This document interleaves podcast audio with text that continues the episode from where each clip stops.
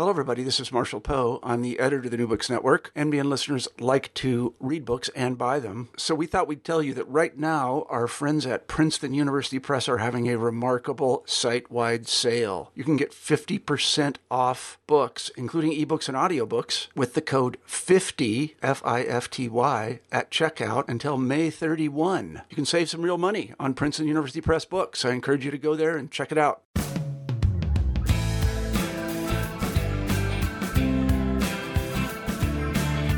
Hi, everyone, and welcome back to New Books in British Studies, a channel on the New Books Network. My name is Jess Clark, and I'm one of the channel co hosts. Today, I'm delighted to speak with Dr. Sumita Mukherjee, a senior lecturer in history at the University of Bristol, about her new book, Indian Suffragettes Female Identities and Transnational Networks, published in 2018 by Oxford University Press. In her new book, Mukherjee highlights the centrality of Indian women in the fight for the vote in the first half of the 20th century. Taking up a geographic organization around global contact zones, the author skillfully guides readers through multiple sites of Indian suffragette networking, from Britain and its Commonwealth to international locales in the US and Europe to Eastern locations like Burma, before concluding in India. This mapping of transnational connections foregrounds the truly global dimensions of the suffrage movement and the ways that Indian women's locality inform their calls for political equality. Mukherjee broadens our understandings of global histories of suffrage, expanding our focus beyond national borders, all while putting Indian women front and center in the struggle for the vote. Sumita, welcome. Hi, Jess. Thanks for having me on. Thank you so much for joining us. Um, so, can we begin by um, you telling us a bit about yourself and how you came to this project? Yeah, sure. Um, so, uh, just a bit of background I was born in London. Um, I did my PhD, my DPhil, um, at the University of Oxford. And my PhD was on Indians who studied in British universities in the early 20th century. Um, and I've always really been interested in issues of identity and especially how travel affects um, your identity and your understanding of your place in the world. I think influenced a lot by my own experiences growing up, excuse me, as someone of um, Indian ethnicity in Britain and being very conscious, conscious, sorry, of when I went on holiday, when I went to other places, that my ethnicity and my nationality as British was often um, brought into question. So that they're the kind of underpinning things that uh, have really interested me and um, underpin a lot of my research. Um, I'm also really interested in women's rights and um, women's history, um, and so after the PhD, after the, a postdoc um, project, and various other teaching posts. I really wanted to write this book, which obviously I'll talk a little bit more about what the book does in a sec. Yeah, yeah, and I think a lot of those, um, you know, personal influences are definitely reflected in many of the themes of the book. So, yeah, so turning to the book itself, um, I mean, there's lots to talk about, but you do some really wonderful things with um, geography and locality. And I think you use it in really productive ways to organize the text. So I want to um, talk about that more specifically a little bit later. But to begin, I thought we'd talk about some of the, the sites of Indian suffragettes activism. Um, so the book opens with considerations of their work in uh, Britain and the British Empire in the early 20th century. So, can you tell us a little bit more about this particular phase and its significance? Yeah, sure. Um, I guess I should say that um, the research for this book really started with a chapter that I wrote that was published in 2011 in, in an edited collection that I co edited with my colleague Rehana Ahmed. Um, and in that chapter, I wrote about um, a British woman called Sophia Duleep Singh, who is of Indian ethnicity and who was involved in the British suffrage movement in the 1910s. Um, and then her connections with um, two Indian women, Herabai Tata and Mithan Tata, who were involved in the Indian um, suffrage movement. Um, and a lot of my early work was really about Indians in Britain and how Indians in Britain grappled with ideas of being imperial um, subjects, um, how they understood the empire, and how they became politicized um, through coming to Britain. So that's really what under that was kind of the starting point for, for a lot of this, which is why that first chapter um, starts with Britain and the British Empire. I guess the other the key thing so this whole book is about Indian women who were campaigning for the vote um, from the 1910s onwards until 1950 when universal adult suffrage is introduced in India. Um, and before 1947, India is part of the British Empire. And so much of what is um, kind of politically enacted in India has to take place in Britain. And a lot of political petitioners from India come to Britain in the 19th and 20th century to discuss political issues um, with with either British politicians or um, the British public. So a lot of yeah, I guess a lot of the, a lot of work about Indian mobile subjects in the 19th and 20th century has concentrated on male subjects who've been involved in broader political discussions around nationalism um, and anti-colonialism and uh, democracy and, and, so forth. And really, what I'm, I'm trying to do in this book is to show, on a on a very basic level, that Indian women were also involved in political political discussions around empire, around citizenship and subjecthood, um, about what it means to be a British subject, what it means to eventually become an Indian national, um, and how this is all tied into their own involvement in and discussions around the franchise and specifically um, the women's vote. So, in that first chapter, I look at both how um, Duleep Singh and other Indians who were living in Britain in the 1910s were initially involved in the British suffrage movement um, up until 1918, when some women in Britain are given the, the right to vote. But then also how in the 1910s in particular, there are Indian women coming to Britain and really putting the agenda of the Indian women's franchise on the map of both British politics and British imperial politics and Indian politics more generally. I think um, also one of the things that um, really comes to the fore in the text are the ways that you, um, you know, in terms of empire, it's not just a focus on um, um, activities in the metropole, of course. Um, and by the second chapter, you've moved out to Commonwealth networks, um, talking about what you term colonial feminism, and especially, and I think really significantly, talking about it in terms of um, Australia and New Zealand. Um, and I think that, as you know, this is something that hasn't necessarily been touched on too much. Um, so, shifting gears a little bit to the broadening out of the book, can you talk a little bit about how these networks came about and what this did in terms of um, uh, Indian suffragette activity? Yeah, sure. Um, and again, just to kind of give a bit of background of, of why I, I, do this. Um, as I said, a lot of my early work was basically just about Indians in Britain and um, Indians who'd come to Britain and returned to India and the effects of that migration or, or that travel um, on Indian politics. And I, I, guess I became increasingly aware um, through reading and um, reading other people's work and, and, understanding of the field more broadly that we can't really think about imperial relations if we just focus on one one colony and the metropole and that Indians weren't just thinking about empire as just their relationship with Britain, but were conscious of the other colonies, of the dominions, um, and uh, I guess the hierarchies of race and position within the empire, um, and also um, the commonalities that they had um, with other subjects um, within the British Empire.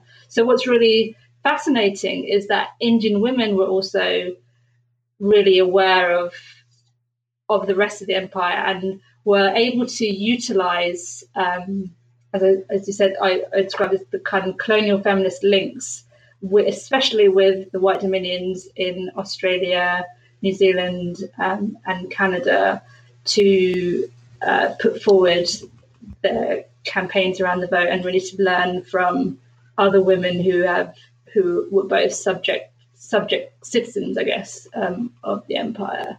Um, what's really interesting as well when we think about suffrage and suffrage histories is that Australia and New Zealand had enfranchised women before Britain, which is so fascinating if you think about the empire um, and and all the other kind of political relationships. So they were really the the kind of the role models that people who were working in and around suffrage really looked to, um, and especially in New Zealand, which has um, enfranchised women in 1893, but also at that time enfranchised all women, including Maori women, um, unlike Australia, which um, has racial exclusions in when they um, enfranchised women in 1902.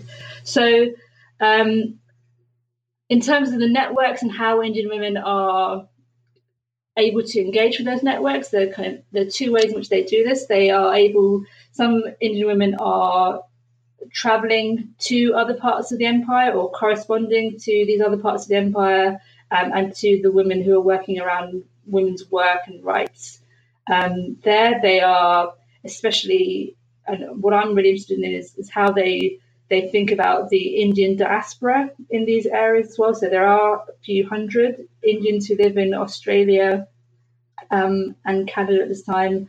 There are more Indians who live in South Africa um, and Kenya. And really, when these Indian women are thinking about the vote and uh, the franchise, they're not just thinking about the franchise for Indians in India, but also the franchise for the Indian diaspora in these other parts of the empire. Um, and also those Australian and New Zealand feminists who had been involved and, and won the franchise um, early on in the, in the late 19th, and early 20th century were very intimately involved with British networks of suffrage. Um, so a lot of the, um, the, the the networks that Indian women had with women from the White Dominions in the early 20th century came through um, meeting in London um, as a, a, place where people from around the empire came together to discuss political issues and especially um, the suffrage. And then eventually, um, you move into a focus on the development of um, what you term Asian, Oriental, and Eastern networks, um, with a kind of more dedicated geographic focus on that area. So, um, can you talk a little bit about the development of suffragette networks there, and perhaps um, how that was similar to, but also differed from those happening in an imperial context? Yeah. Um, so before I, I, look at the Asian networks, I actually look at the international networks. So should I discuss? Oh yes, please go ahead. Yes. Yeah. um, so I, I, I have a, a, bit of a trajectory in the book. I look at first of all this this um, traditional uh, idea of empire and and a kind of horizontal relationship between Britain and India and how Indian women are using imperial networks um, because they have to um, to to further their campaigns. Um, they are often, um, I guess, subservient to the British um, women who are involved in women's rights and suffrage um, suffrage campaigns. So that's kind of the first chapter, and, and how these Indian women are are projecting themselves as imperial subjects and citizens and, and using their imperial subjecthood um, to start those early campaigns for the votes in India. And then in the next chapter, as I just discussed, they are using wider imperial networks. They are learning from Australia and New Zealand, um, and they're thinking about the Indian diaspora in, in other parts of the empire. And then in my third chapter, I look at how they are thinking much more internationally, and especially focusing. And when I when I say internationally in this context, they are engaging with um, European, continental Europe, um, European and American networks of women um, and women's organisations, um, and there are some key. Um, international women's organisations that engage with, including the International Women's Suffrage Alliance, um, which was dominated by European and American women, Um, they also engaged with the National Women's Party um, in America. Um, and in, in that chapter, what I'm really trying to show is that having, as they increasingly try to um, separate themselves or distance, distance themselves um, from the overbearing attitude of the British imperial feminists that they'd first engaged with. Um, and as they perhaps see some of the limitations of just using um, their colonial feminist networks, that they um, are increasingly aware that um, suffrage is a is a global, uh, international issue, um, and as these Indian women are also increasingly engaged with thinking about as they have to do when they're thinking about suffrage and the franchise and what it means to be someone who has a democratic right as a citizen um, in their country. They're thinking about then India as a nation um, and India's place in the world internationally, um, separate to just um, empire. So we see in this in that chapter how they are yeah they're, just thinking internationally. They are engaging with women around the world um, hoping and trying to engage on a more egalitarian basis with women around the world and yet still facing certain issues of i wouldn't say discrimination is the right word but um, objectification um, and feelings of, of exotic exoticization, um, if I can use that word, which is something that they'd been facing um, uh, beforehand with their interactions with women in Britain and around the empire. And so um, you raised the issue of, as you say, objectification and exoticization. Um, a discussion which extends into um, the following chapter when you do focus on um, Eastern networks um, and the ways in which these operated, but were also, you know, rejected and worked against in this context. Um, so, can you speak a little bit about these um, Eastern networks and what they looked like? Yeah. Um, so, what we see is that um, in the interwar period, international international networks and organizations had become really prominent, especially with the um, foundation of the League of Nations. But we also see um, a turn to, or yeah, a turn, I guess, to regional politics and regional organizations and associations, um, which women are also getting involved in. So we see um, from the late 1920s onwards that Indian women are turning to very broadly Eastern or Asian networks. Um, and at that time, um, they were very broad. They extended from the Middle East um, across to um, and included uh, Egypt and, and Turkey, um, and extended to what we would now classify as the Asian um, continent. So, what's interesting here is that um, perhaps this is a, it's, it's, kind of a turn away from those international or imperial networks because they they felt that they were being objectified or exoticized and not necessarily being heard. They they often they so I'd say um, from 1921, some Indian women were getting the vote, and by 1935, um, most states in India had enfranchised women.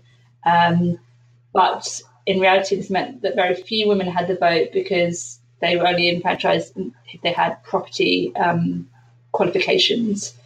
Um, so there was this weird mix of these Indian women being very proud of the fact that they had won the vote, or some Indian women had won the vote by 1921, but also aware that they still had a really long way to go to enfranchise the whole population, um, and they really wanted to enfranchise all women.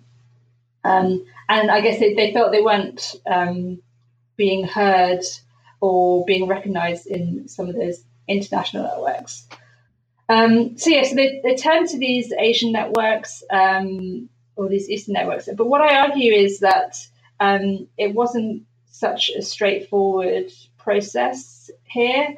Um, and you, we see two things um, emerging, or not so emerging, but becoming more prominent. One is that Indian women are quite happy to self orientalize themselves.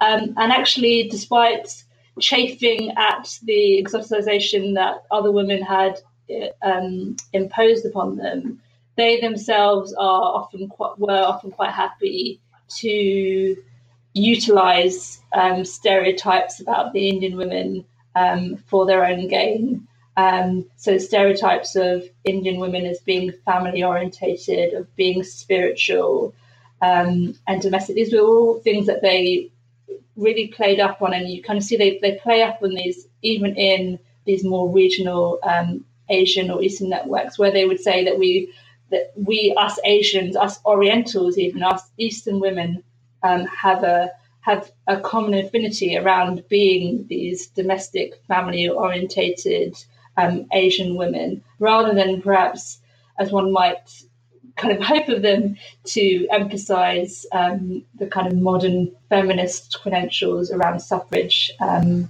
that they were engaging it with.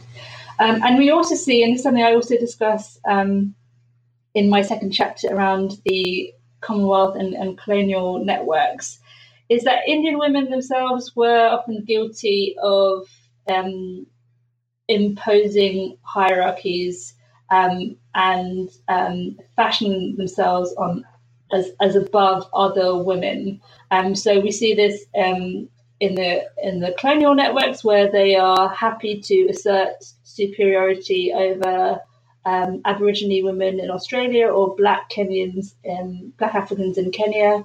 So in Kenya, for example, they're very happy that Indian women, or they don't really object when Indian women get the vote in 1924, but Black African women don't get the vote. And then in in chapter four, when I discuss these Asian networks, there again you kind of see the, the, ways in which Indian women are quite keen to assert their superiority over some of their neighbours. They assert their superiority over, um, well, in, in, to some extent over their Burmese um, and Sri Lankan neighbours. Um, they dominate a lot of the these Asian or Eastern organisations around suffrage and women's rights. Um, so yeah, I, I, guess just overall, what I'm, I, I, try to do in this book is um, I'm, I'm, trying to give agency to these Indian women. I'm trying to show the ways in which Indian women were mobile and engaging with really complex discussions around feminism and suffrage and citizenship. But I'm also um, not, I haven't uh, gone out to write a hagiographical laudatory account of these women either. And um, I'm really keen to also show that they themselves were often complicit in um, using and encouraging um, racial or imperial um, hierarchies in their work. Yeah, and I think that's something that certainly comes across the the kind of the way that um, structures of power work in these dynamic networks. Um, yeah, that certainly certainly comes across. So, in terms of the of the book organization, the chapters move outwards in a lot of ways to encompass you know different transnational networks and international networks. And then, in a really interesting and I think a really effective move, the final chapter turns to um, India itself to to think about the way that um, feminist struggles intersected with nationalist and anti imperialist struggles as well. So, can you talk about this final turn um, to India itself and what this looks like? Yeah. Um, so, I guess what, what I, I see and as I chart is that having um, really tried to engage with other women around the world and learning from other women around other women around the world and teaching other women around the world about what they were doing around suffrage. Um, ultimately, and you know, it goes back to that very first uh, chapter around empire. Um, ultimately, India and Indian women are subject to the British Empire and the British Crown, and it's. I guess what's so weird about uh, all their suffrage campaigns is that they are campaigning to have a vote in a in a legislative assembly where so they're kind of trying to campaign for democratic rights, even though they are part of an empire and they are subject to the empire. So lots of people like so generally people who aren't aware of this history of have when I've kind of talked about this work have been surprised that Indian women were even campaigning for the vote um, before 1947 because they felt how can you campaign for the vote um, when you're um, subject to the empire. And so yes but they are. Um, so what's uh, ultimately what these Indian women realize is that although they can get limited democratic rights under the empire and as I said by 1935 some women um, are enfranchised, the only real way in which they can get full adult franchise and also to have um, a, a, vote and a, a, a, political voice that can enact change is if India becomes free of the empire and if India gains independence. So I, I kind of had to um, at the end turn um, to look at India itself and and how these suffrage debates are so interlinked um, with nationalist um, debates too. So although in the, the book as a whole and the research that I did is is much more interested in what women were doing outside of India and about these transnational networks and, and how they think about their locality um, and their identities outside of India. Um, I have, yeah. I, so I, I, I, turn to India at the end and and think about how um, the, the the kind of the last few decades of the suffrage movement in India are are do become um, very internal and internalized. But that's not to say that it's it's just about India. Um, so in that last chapter, which is um, it covers the 1930s and, and 40s, um, Indian women are still and almost have to revert back to Britain again as their place of of focus for a lot of um, their campaigns and their debates and, and their petitioning and, and organization and everything else. So it's almost also a, a kind of bookend to that first chapter where they are returning to Britain, they are going, they're involved in the, the round table conferences and other parliamentary conferences which are being held in London to discuss the constitutional future of India. Um, and whereas in the 1910s, they when they'd come to Britain, they had really wanted uh, the help of British feminists and um, and really worked alongside um, or not necessarily alongside, but worked under British women um, in the 1930s and 40s. Although they are coming to Britain and they still have really strong networks with British women's groups um, and and British allies, they are trying to assert themselves much more, both in Britain and in India, as independent women who want to really take control and helm of their campaign of and of their debates.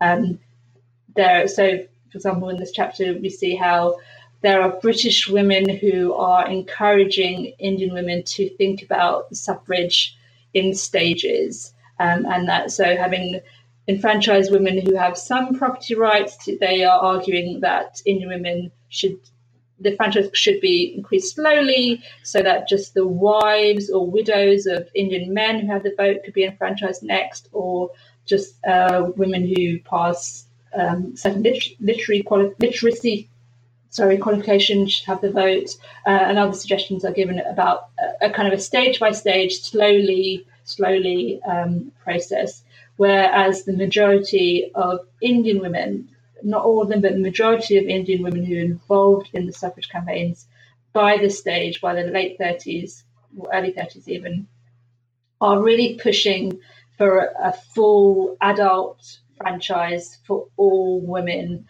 um, and a kind of an immediate um, full adults um, franchise. And so we, we see the ways in which Indian women are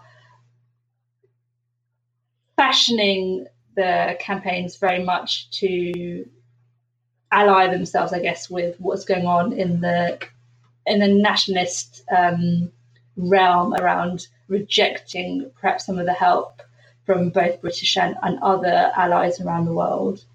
Um, so, over the course of the book, you note, um, you often note the ways that um, we have to avoid, or we should um, avoid thinking of suffragette as a single homogenous category. And um, you do a lot of really effective work to show the multiple um, factions and groups working towards um, a shared goal, but with very different interests and from very different positions of power. So, can you talk a little bit about the writing of this book, where you highlight the importance of a number of um, you know singular women and their activities but you also talk about broader groups so can you talk about perhaps the challenges of that um, and how you navigated that yeah, um, yeah, it was hard.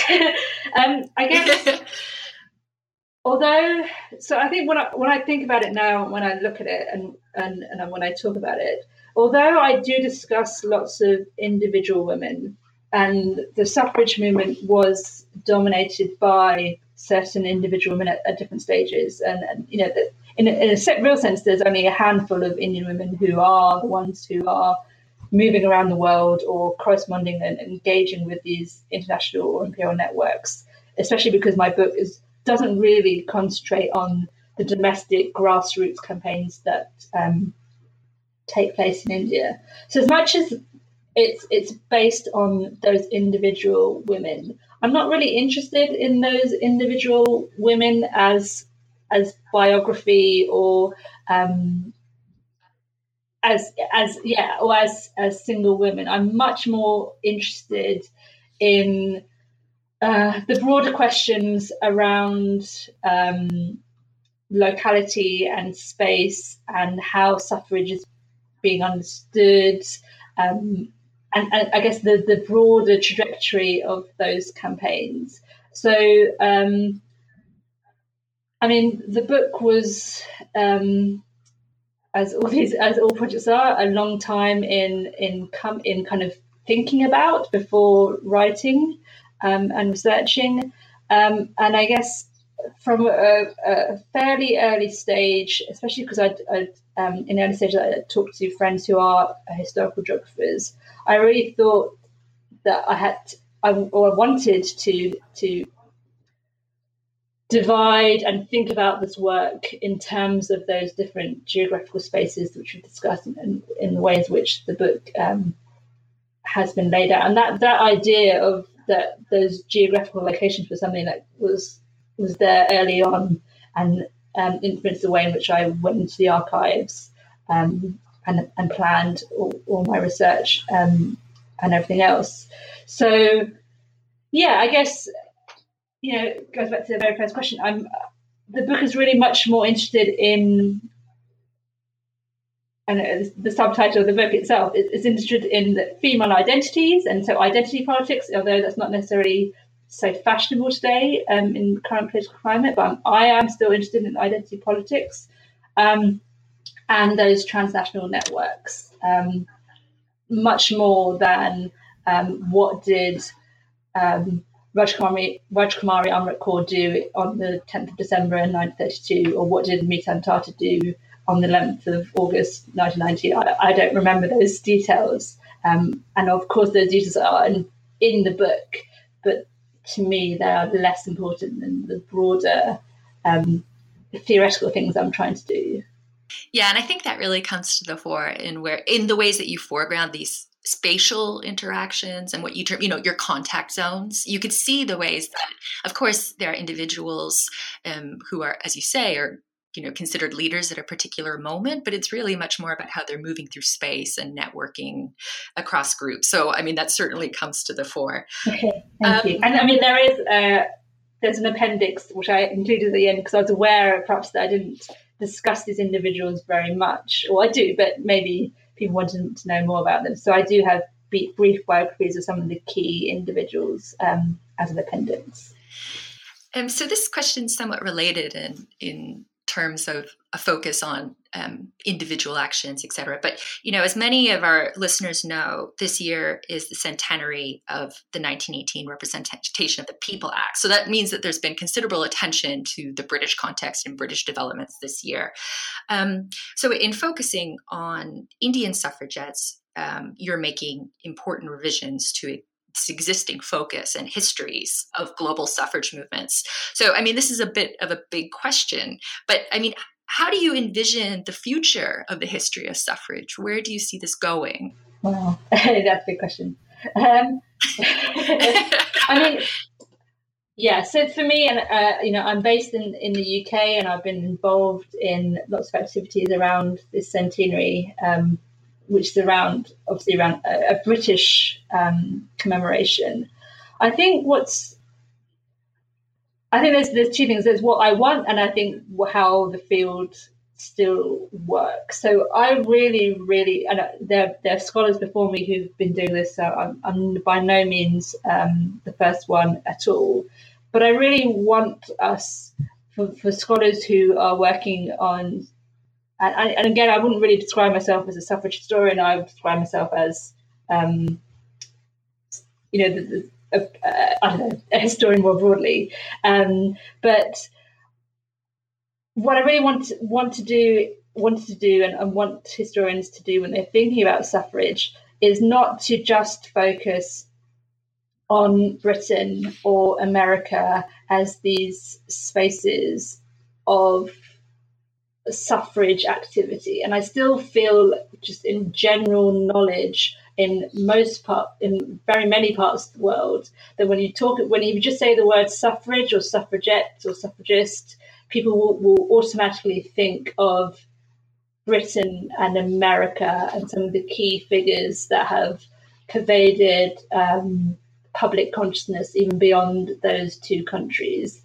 Um, and yeah, I guess my mission here was to show that not only were in this, you know, it's not just about, it's not just that Indian women were involved in suffrage campaigns, but that they were engaging with a very vibrant global movement um, around suffrage. Um, so you know, you, you, nearly every single country in the world has had some form of a suffrage movement.